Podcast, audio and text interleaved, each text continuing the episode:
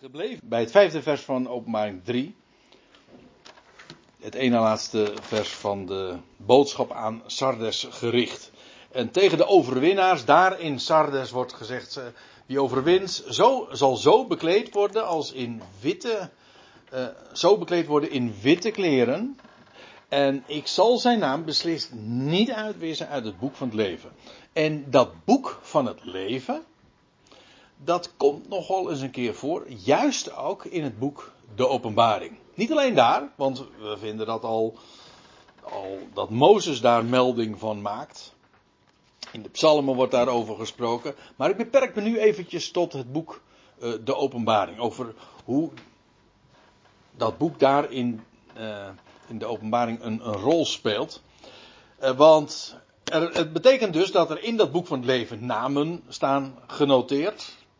En hier wordt gezegd van degene die overwint, die diens naam zal beslist niet worden uitgewist.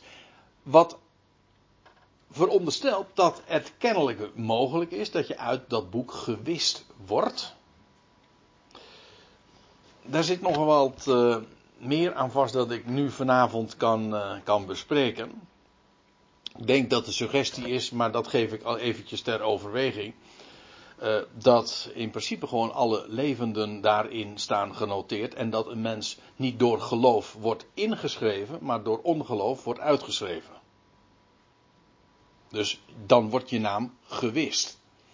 Het idee is dus, de levenden worden daarin opgeschreven en degene die door ongeloof, whatever dan, in welke vorm dan ook, die worden daar uitgewist. En wat betekent dat? Wel, die uh, zullen niet de toekomende eeuwen, de ionen waarin Christus zal heersen, zullen zij meemaken. Want dat is de gedachte. Ik neem u eerst even mee naar Openbaring 13, vers 8. Als ik me niet vergis, hadden we daar de vorige keer ook nog even over. Toen ging het over. Nee, toch niet. Daar hadden we het over eh, de conferentie met Gadderen, zo was het.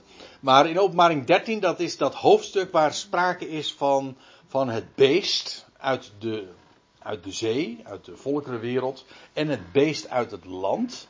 En dan staat er in vers 8, en alle die op het land wonen, of, uh, of je dat onder het land nu verstaat, het volk, uh, het land van Israël, of het land in het algemeen, dat laat ik even in het midden. En alle die op het land wonen, die zullen hem aanbidden, namelijk dat beest. Van, en wel, van wie de naam niet is geschreven in de boekrol van het leven. Dat wil zeggen, niet meer is geschreven. Dat wil zeggen, uit, waaruit die naam is uitgegumd of uitgewist. Uh, en de boekrol van het leven van het lammetje dat geslacht is vanaf werelds nederwerping. Wat uh, merkwaardige uitdrukking. het is de boekrol van het leven van het lammetje dat geslacht is. Het gaat dus over het leven dat hij aan het licht brengt en dat. Maar ook dat uh, vanaf werelds nederwerping. Slaat dat nu op dat het lammetje geslacht is vanaf werelds nederwerping? Of slaat dat op de boekrol van het leven? Vanaf uh, werelds neerwerping. Ja, dat is een vraag die, uh, die parkeren we eventjes voor als, we het over, als we eenmaal in hoofdstuk 13 vers 8 zijn ge, aangeland. Aangeland met rechten. ja. Um, maar dan, uh, dan gaat dat, het punt nu is eventjes degene die dus dan in die tijd, in de tijd van de toekomst, als, als het beest hier op aarde zijn heerschappij gaat gaat vestigen, wel, dan zal er een hele aanbiddingscultus, een hele uh, religie feitelijk ook zijn rond hem. En wie, degene die daarin meegaan, die dan hem zullen aanbidden, die, van hen wordt gezegd, hun naam staat niet geschreven in de boekrol van het leven. Van het lammetje dat geslacht is vanaf werelds nederwerping. Maar goed. Nog één. Openbaring 20. Dan zijn we weer dik duizend jaar verder. Ja, als je het boek Openbaring leest, dan maak je een hele reis in de tijd hoor. Sowieso Uh, Johannes maakte al een reis in de tijd doordat hij 2000 jaar geleden noteerde. Maar hij sprak en hij heeft geschreven over dingen die pas, nou, 2000 jaar later zouden gebeuren. Maar dan uh, zou ja, de Heer openbaar worden. Maar dan vervolgens zou uh, ook het, uiteindelijk het koninkrijk hier van God hierop gevestigd worden. En duizend jaar lang Satan gebonden zijn om de volkeren niet meer te verleiden. En dan aan het einde van die duizend jaren, dan lees je over een grote witte troon. En dan zullen de doden, alle doden die daar nog niet opgestaan zullen opstaan voor de grote witte troon. En dan, in dat verband, staat er indien iemand niet gevonden werd geschreven te zijn in het boek van het leven. Het idee is gewoon, er wordt gekeken van, staat je naam in het boek? Nee. Nou, dan werd hij geworpen in het meer van het vuur. En daar staat er ook nog bij, dat is de tweede dood. U moet zich voorstellen, degenen die daar staan, die zijn allemaal al een keer gestorven. Ze staan op. En zij worden daar ook gericht. En als hun naam niet staat in het boek van het leven, wel, dan sterven ze een tweede keer. Dat is gewoon dus vandaar de tweede dood. Ik weet, uh, meestal, meestal zegt men dat dat een verschrikkelijke toestand van pijniging is en dergelijke. Dat kun je wel vergeten. Het is namelijk dood. Dat is één ding. Ja, maar er staat wel meer van het vuur, dus daar komt dat natuurlijk in. Ja, men wordt geworpen in het meer van het vuur. Uh, waarbij, nou, daar zit, daar zit nog een, trouwens een vraag aan vast. Sommige, uh, het zou kunnen betekenen dat men dan levend in dat meer van vuur geworpen wordt en dus sterft. Dat is één ding. Gewoon een plotselinge vuurdood. Uh, het kan natuurlijk ook heel goed zijn dat men niet levend daar wordt ingeworpen, maar eigenlijk dat het een crematie is. men sterft en men komt vervolgens in dat meer van het vuur. En dat is ja, de tweede dood. Maar één ding. Uh, het is, de tweede dood is geen situatie van of toestand van pijniging. Nee, het is een toestand van dood. Dat is één ding. Dat vind ik al heel erg belangrijk. Ik, eh, destijds was dat, nog voordat ik ontdekte dat God de redder is van alle mensen. Eh, toen was mij al duidelijk geworden van die tweede dood is een toestand van dood. Ja, dat eigenlijk zeggen van, goh, dat is een ontdekking. Ja, maar hm? je ogen moeten er toch eerst voor geopend worden. Maar toen ik eenmaal ging ontdekken dat de dood nooit het laatste woord heeft bij God, ja, toen, ja, toen kon mijn geluk niet meer op. Want toen had ik echt ook ineens het evangelie pas echt te pakken. Ja, ik durf het rustig zo te zeggen. Het evangelie is toch de boodschap dat de dood is overwonnen en wordt teniet gedaan door Jezus Christus, de levensvorst. De dood heeft nooit het laatste woord. Als je dat niet kent, of niet ziet, niet verstaat, niet gelooft, dan ken je het evangelie nog niet, sorry. Dat is juist de clue van het evangelie. De dood is overwonnen en wordt teniet gedaan. Alle mensen zullen het leven ontvangen. De dood heeft nooit het laatste woord. Dus ook als je naam niet in het boek van het leven staat en je wordt geworpen in het meer van het vuur, dat is waar, dan zul je dus die tijdperken niet meemaken dan zul je ook die tijd mee niet, dan zul je dus niet de tijd meemaken dat Christus als koning zal heersen. Dat is heel duidelijk.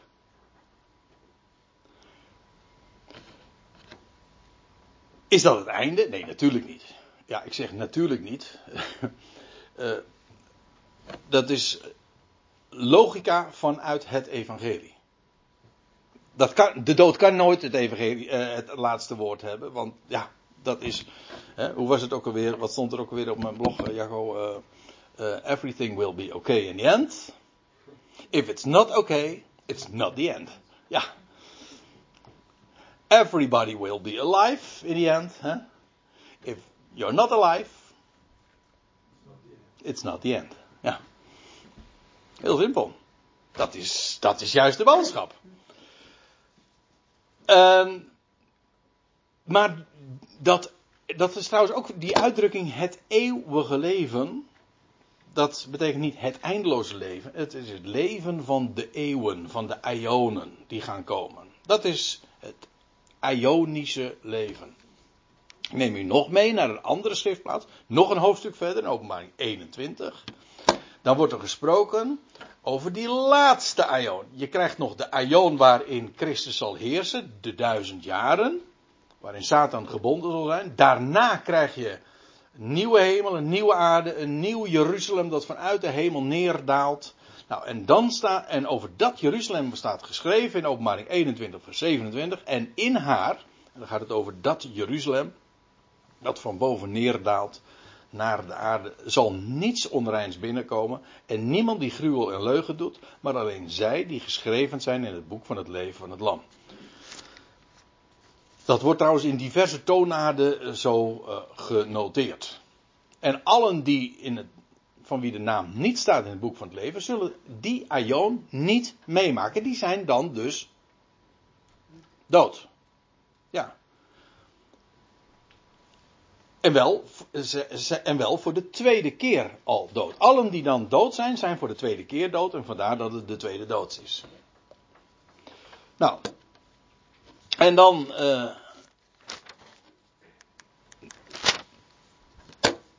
Christus zal heersen.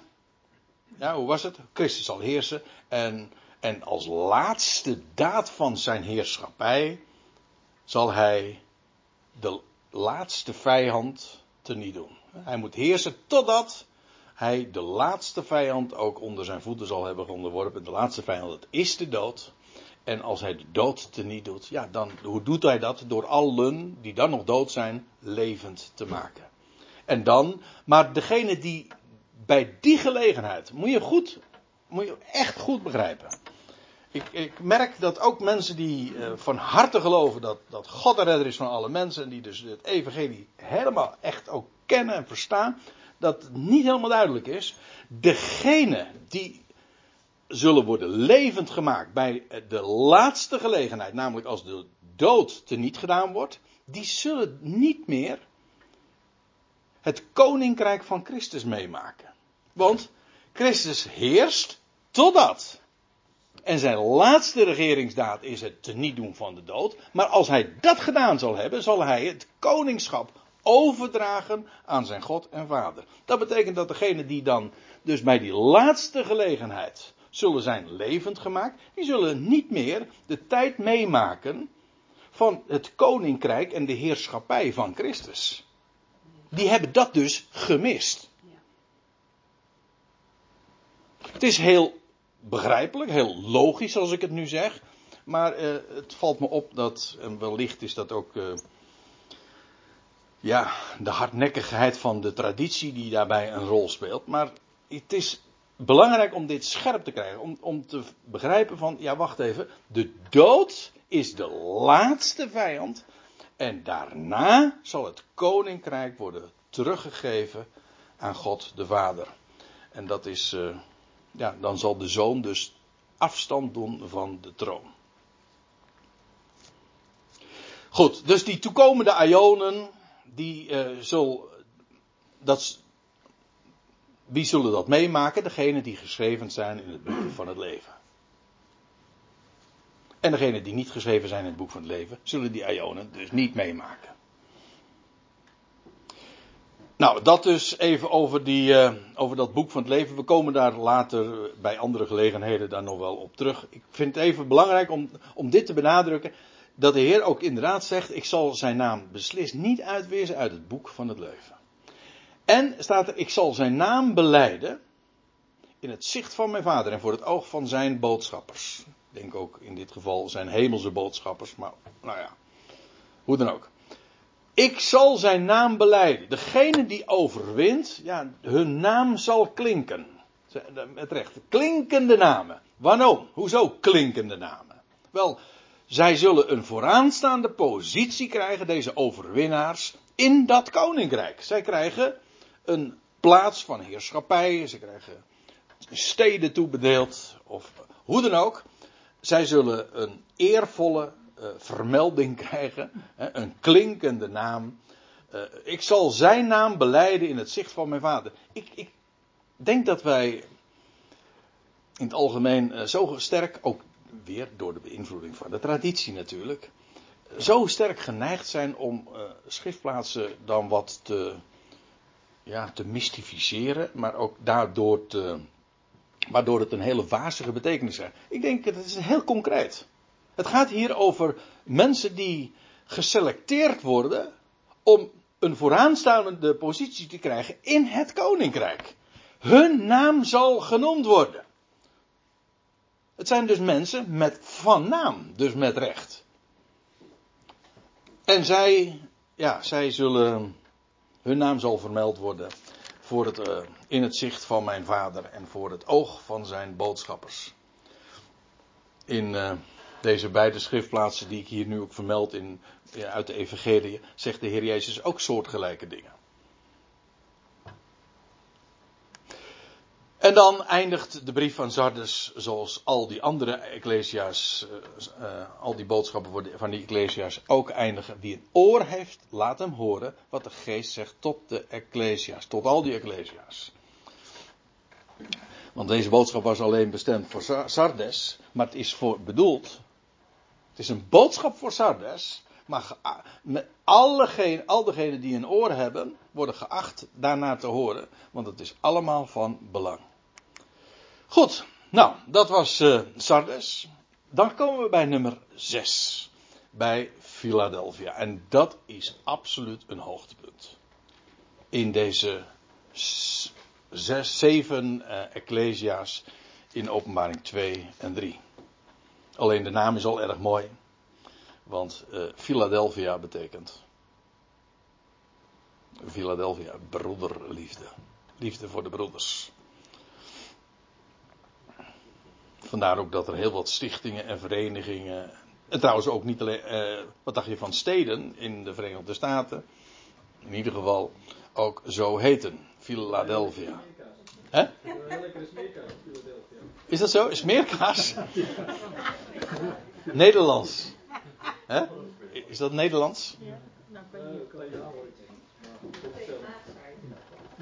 Ja, nee, maar dat is hetzelfde. De, die F of de PH, dat. Uh, dat zal, het zal wel, die pH dat zal wel te maken hebben met de zuurtegraad van die pindakaas.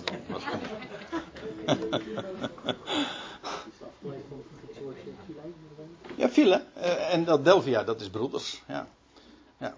En dat, file, uh, dat is van filio, dat is uh, ja, liefde voor. Genegen, eigenlijk genegenheid.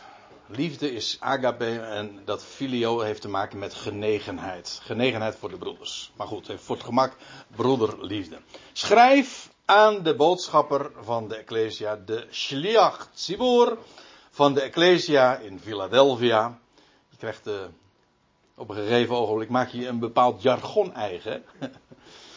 we spreken over ecclesia's en over shliach, tziburs enzovoort. Maar als je eenmaal een beetje weet hoe het zit, dan is dat niet zo gek meer.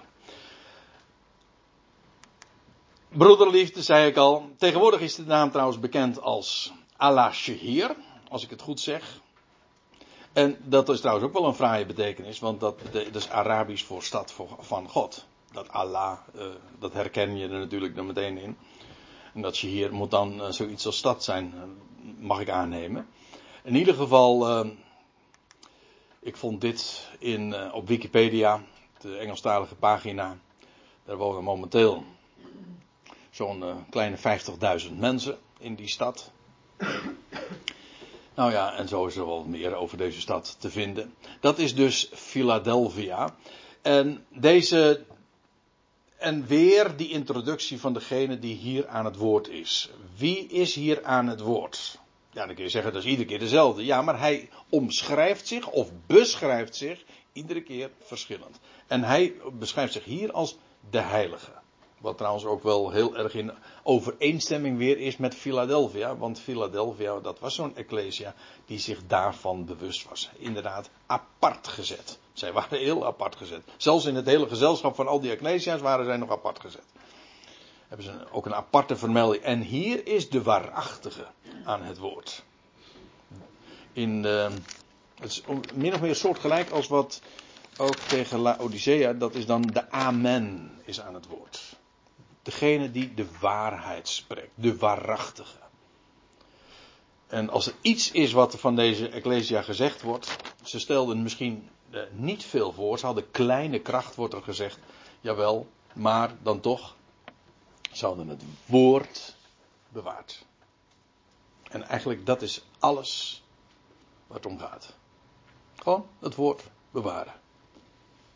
En wat dat dan gebeurt. Wat, en wat dat dan vervolgens met een mens doet. Dat is een, ook dat is een universeel principe. We hadden het zojuist in de pauze nog even over. Over dat. Uh, nou ja, waar, we, waar ik aan refereerde in, uh, in het eerste deel van deze avond. Over dat wakker zijn. En, ja, en waarom dat in, in de tijd van het einde helemaal zo'n uh, zo'n elementair gegeven is. En waardoor we hier zo, waardoor we zo gemakkelijk ook uh, in slaap gesust worden. Of vandaag zelfs ook verdoofd worden.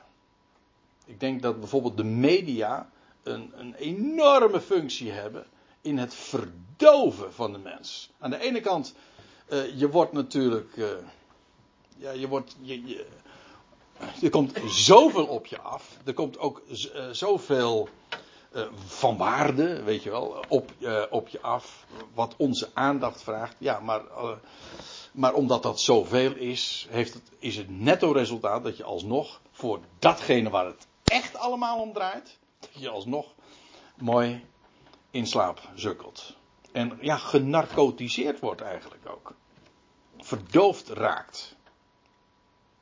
Het is eigenlijk wel een heel bijzonder fenomeen dat we juist in de tijd van het einde dat, dat, die, uh, dat de media en internet zo'n prominente rol. Dus ik bedoel, het is een volstrekt uniek fenomeen dat we nu de laatste decennia meemaken. Uh, dat, is volstrekt onbekend. Maar het heeft onze hele mindset en onze hele beleving drastisch gewijzigd. En in die zin zijn wij ook gewoon allemaal kinderen van onze tijd hoor. We hebben allemaal uh, een mobiel, een uh, smartphone en een internet en dergelijke. En een televisie. En, en, er wa en, er waren nog hele gemeenschappen in Nederland die de televisie buiten de deur hielden. Want ja, dat, dat was het oog van de duivel en dergelijke. En het is eigenlijk, ja, sorry dat ik het zeg. Ik vind het ook wel weer grappig als je denkt dat je daarmee de boel dus denkt droog te houden. Want vervolgens is die hele bevolkingsgroep die daar zoveel waarschuwde uh, die is nu gewoon ingepakt door, alsnog, door internet. Want dat hebben ze allemaal wel, toch? Even terug uh, naar, naar, het onderwerp. Het, het ging over wat uh, de waarheid. Ja, nou, Philadelphia die was inderdaad die apart gesteld, maar ze fixeerde zich ook volledig op de waarheid. En, als, en er staat nog iets eigenaardigs. Heel bijzonders. Als de Heer zich voorstelt. De heilige, de waarachtige. En hij die de sleutel van David heeft. En die opent en niemand zal sluiten. En die sluit en niemand opent. Dit is weer ik heb al, uh, al vaak erop gewezen. Dat in deze, ecclesia, deze brieven aan de Ecclesia's telkens gerefereerd wordt aan oud-testamentische geschiedenis. Hier weer. Aan, uit uh, geschiedenissen uit Israëls volksbestaan. Beginnend bij de woestijnreis, later als ze in, net in het land zijn. Hier inmiddels uh, in de dagen van Jezaja. Dat is heel boeiend. Dus een wat. De, om de hele context te vertellen is een wat uitgebreid verhaal. Maar het gaat over een Eljakim. En dat was een, een soort uh, maarschalk. En die wordt. Uh, een andere maarschalk wordt vervangen door koning Hiskia. En dan. Eljakim wordt het. En zijn naam betekent trouwens door God bevestigd. En hij werd gesteld over het huis van David. Eh, de, het hele, ja, over de dynastie, maar ik bedoel ook over het hele koninklijk paleis was hij degene die uh, het voor het zeggen kreeg. Hij was de huismeester. Ik geloof dat sommige vertalingen dat dan ook zo weergeven. En aan hem, die Eliakim, wordt dan de sleutel van David gegeven. En dan wordt er ook uh, bijgezegd. Ja, ik had er eventjes een diaatje van moeten maken. En dan lees ik het alsnog even voor. Jezaja 22.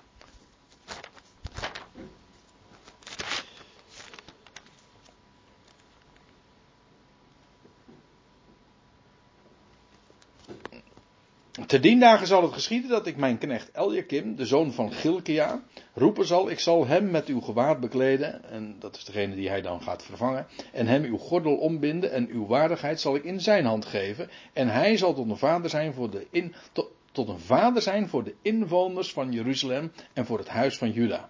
En ik zal de sleutel van het huis van David op zijn schouder leggen. Opent hij, niemand sluit. Sluit hij, niemand opent.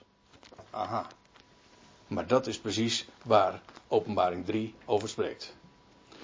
Eliakim, die vervult ja, met recht dus een sleutelrol.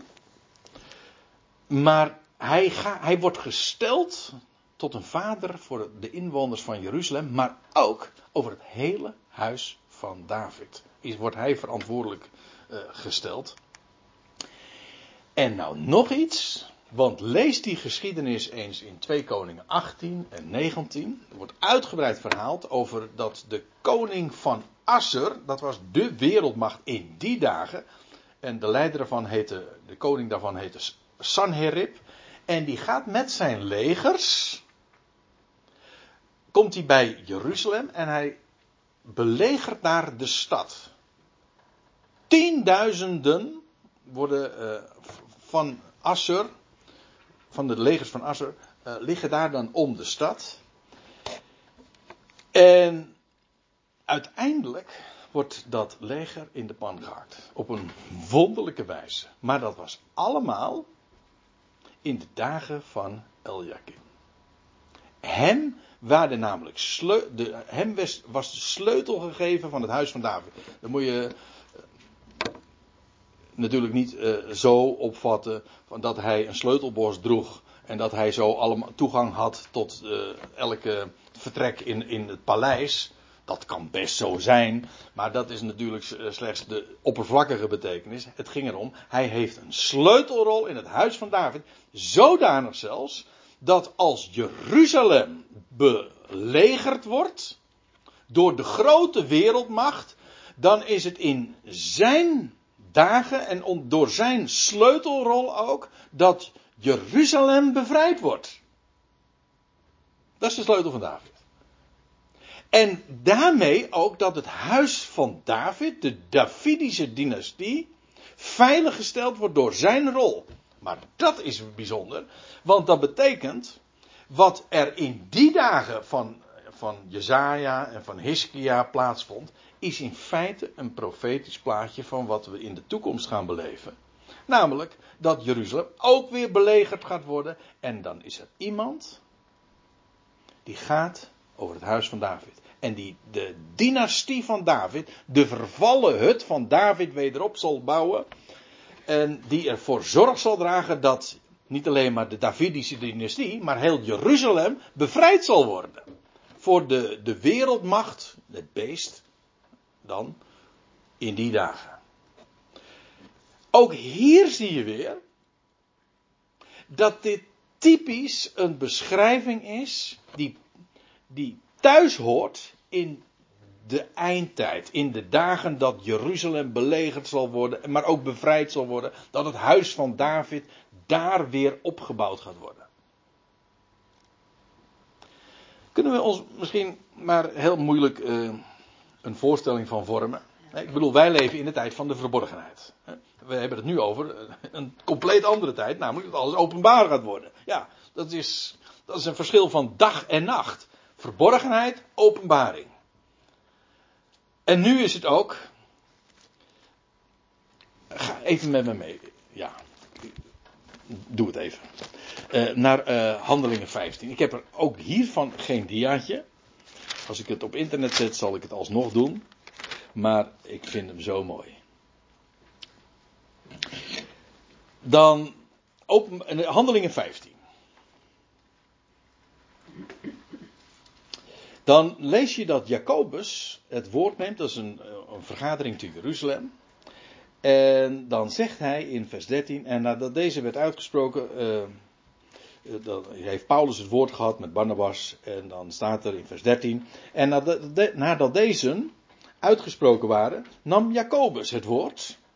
Jacob, dat was trouwens de, de broeder des Heren, een halfbroer eigenlijk van Jezus. En hij zei, mannenbroeders, hoort naar mij. Simeon heeft uiteengezet, ja, degene die uh, de Bijbelstudies, nee, dat zijn er hier weinigen. Uh, de, degene die de Bijbelstudies volgen in, uh, die ik geef in Katwijk, dat gaat over Lucas. En toen hebben we het heel uitgebreid over deze Simeon gehad. Want meestal wordt er gedacht aan Petrus. Maar ik denk dat het de Simeon was uit de dagen dat, dat Jezus voorgesteld werd in de tempel. Dat was ook een Simeon. Simeon en Hanna, ja, die Simeon. Ja, want Petrus wordt in dit hoofdstuk gewoon Petrus genoemd. Dus het, is merk, het zou merkwaardig zijn dat, dat, dat hij hier nu ineens weer een andere naam zou krijgen. Maar goed, dat is een verhaal apart. Uh, Simeon heeft uiteengezet hoe God van meet af aan, nee, er staat letterlijk, hoe God eerst erop bedacht was een volk voor zijn naam uit de natieën te vergaderen. En hiermee stemmen overeen de woorden van de profeten, gelijk geschreven staat. Daarna zal ik wederkeren. En de vervallen hut van David weder opbouwen. En wat daarvan is ingestort, zal ik weder opbouwen en ik zal haar weder oprichten. Nou, waar ik, waarom ik er even nu op wijs is. Eerst is God erop bedacht om een volk uit de natieën voor zijn naam te verzamelen. Dat is wat hij nu doet. En daarna, als dat gebeurd is, daarna zal hij weerkeren, wederkomen. En wat doet hij dan? Dan zal hij de vervallen hut van David, dat betekent gewoon de, het koningshuis van David, dat gewoon een vervallen hut is geworden. Een dynastie die, ja, eh, de, de, de, hele, de troon is vakant, is al duizenden jaren vakant. Nou, die dynastie gaat weer opgericht worden. En in, alle, in een glorie als nooit tevoren. Want dan komt er een, een koningshuis in Sion, in Jeruzalem. Ja, maar die gaat niet alleen maar over Israël regeren, gaat over de hele wereld regeren. Dat is nog eens andere koek. En wat hier zo bijzonder aan is, is dat zo prachtig op een, de chronologie wordt neergezet. Eerst een volk uit zijn, uh, wordt verzameld uit de natieën voor zijn naam. En daarna keert de Heer terug. En wat doet hij dan? Dan gaat hij de vervallen hut van David weder opbouwen. En dan staat erbij, opdat het, vers 17, opdat het overige deel van de mensen de Heer zoeken. Dus de rest van de mensheid gewoon. En alle naties over welke mijn naam is uitgeroepen, spreekt de Heer die deze dingen doet, welke vanaf de Aion bekend zijn. De hut van David, de vervallen hut van David, die wordt hersteld. Dat gaat straks gebeuren. In de dagen van de openbaring. En wie heeft de sleutels? Nou, degene die hier zich richt tot, de, tot Philadelphia. En hij zegt: Ik heb de sleutels. De sleutel van David. En die opent. En die niemand zal sluiten. En als ik sluit, dan opent niemand. Dat, nou, dat mag echt een sleutelpositie heten. Heeft alles te maken met het Davidische koninkrijk dat hij gaat oprichten. Ja, we zouden verder kunnen gaan met vers 8, maar dat doen we niet, want ik zie dat het inmiddels 5 voor 10 is en dan wordt het tijd om, uh, om zo'n beetje af te gaan sluiten.